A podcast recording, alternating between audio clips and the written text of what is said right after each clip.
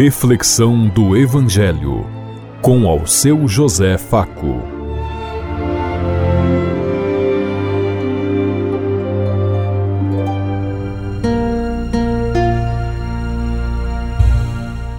Paz e bem a todos os ouvintes da Rádio Construtiva e todas as emissoras em sintonia conosco e o povo que nos ouve. Queremos levar até você uma mensagem de amor através da palavra de Jesus Cristo, hoje no Evangelho de Marcos, capítulo três, versículo trinta e um a trinta e cinco, terça-feira, vinte e quatro de janeiro de dois mil e vinte e três. Que a graça e a paz de Deus Pai, Deus Filho, Deus e Espírito Santo vos ilumine nesse dia e seja uma boa notícia para todos.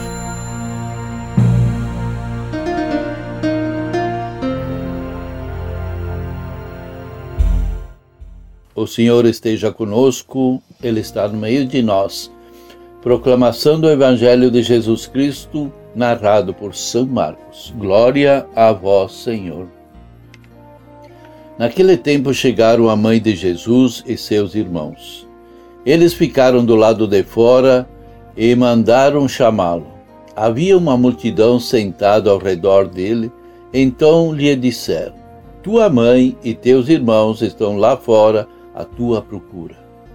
Ele respondeu: Quem é minha mãe e quem são meus irmãos? E olhando para o que estavam sentados ao seu redor, disse: Aqui está minha mãe e meus irmãos. Quem faz a vontade de Deus, esse é meu irmão, minha irmã e minha mãe. Palavra da salvação. Glória a vós, Senhor.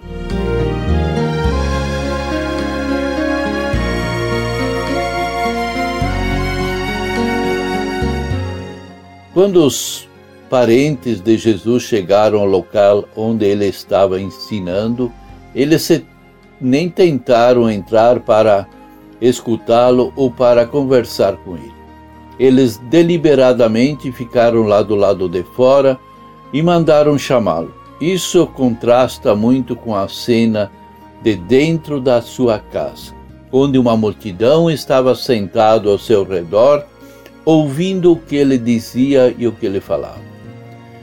Desde uma, com essa atitude de discípulos e de aprendizes.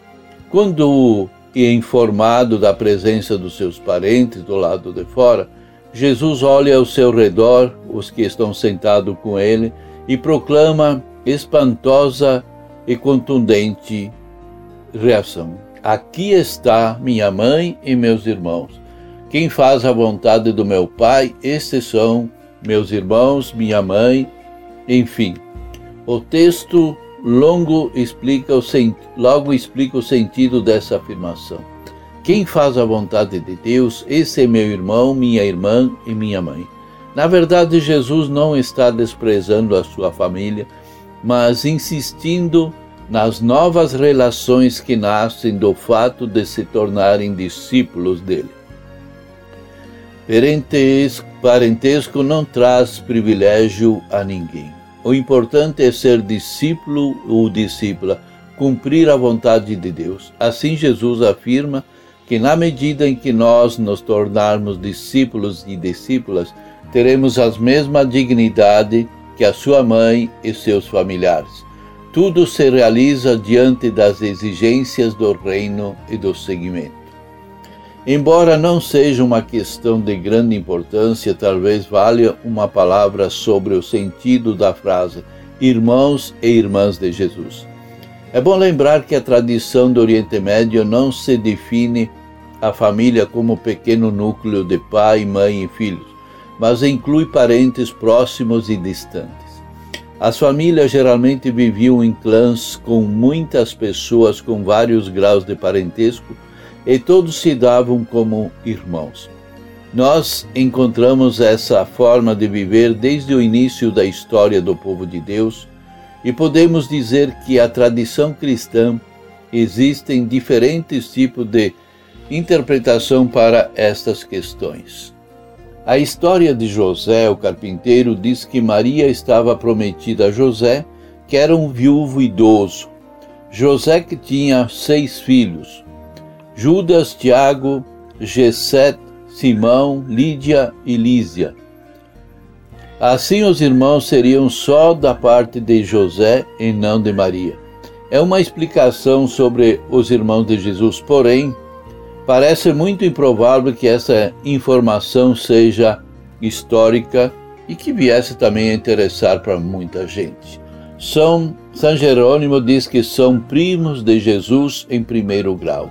Isso também não deve mudar nada a nossa fé, visto que nos impo- que nos importa é o projeto de vida proposto por Jesus a cada um de nós e não a seus parentes e sua família. É a certeza que ele é o Filho de Deus, independente de qualquer coisa que alguém questione ou possa pensar. O importante é saber que a concepção virginal de Jesus está no Evangelho da Infância e faz parte do credo apostólico. Tanto a narrativa de Mateus quanto a de Lucas, em primeiro lugar, quer mostrar que tudo o que aconteceu na vida de Jesus de Nazaré depende da sua concepção e tem essa origem em Deus. A disputa com os escribas também intriga umas pessoas quando fala do pecado contra o Espírito Santo, que não tem perdão, e que consiste, este pecado consiste em negar a presença do Espírito Santo na ação das coisas do mundo, na criação, na vida e assim por tanto. Tal recusa é com a, essa mudança, essa conversão, a esse acreditar, nos distancia de Deus, porque quem não acredita em Deus, logo estará separado de Deus, estará distante de Deus. E, por isso, é muito grave não querer ver a ação do Espírito de Deus nos cuidados e na defesa da vida de quem quer que fosse, atribuindo muitas vezes essa força que é do Espírito Santo a Satanás, como falaram no texto, dizendo que era por Satanás que Jesus estava fazendo os milagres. Mas as palavras fortes referentes a este pecado não devem tirar a nossa atenção de algo muito mais importante, que todos os outros pecados, por mais pesados que possam parecer, tem perdão diante da infinita misericórdia de Deus. Este fato é um grande evangelho, uma boa notícia, e deve nos animar para que sejamos portadores dessa mensagem de perdão e reconciliação a todos os povos e nações, como nos propôs Jesus. Você é considerada uma família de Jesus? Você faz a vontade do Pai? Qual é o meio que você usa para saber qual é a vontade do Pai para si? Quem está norteando as suas ações e seus empreendimentos? Você tem deixado de lado sua missão de cristão para atender chamados do mundo? Pense em tudo isso enquanto eu lhes digo. Até amanhã, se Deus quiser. Amém.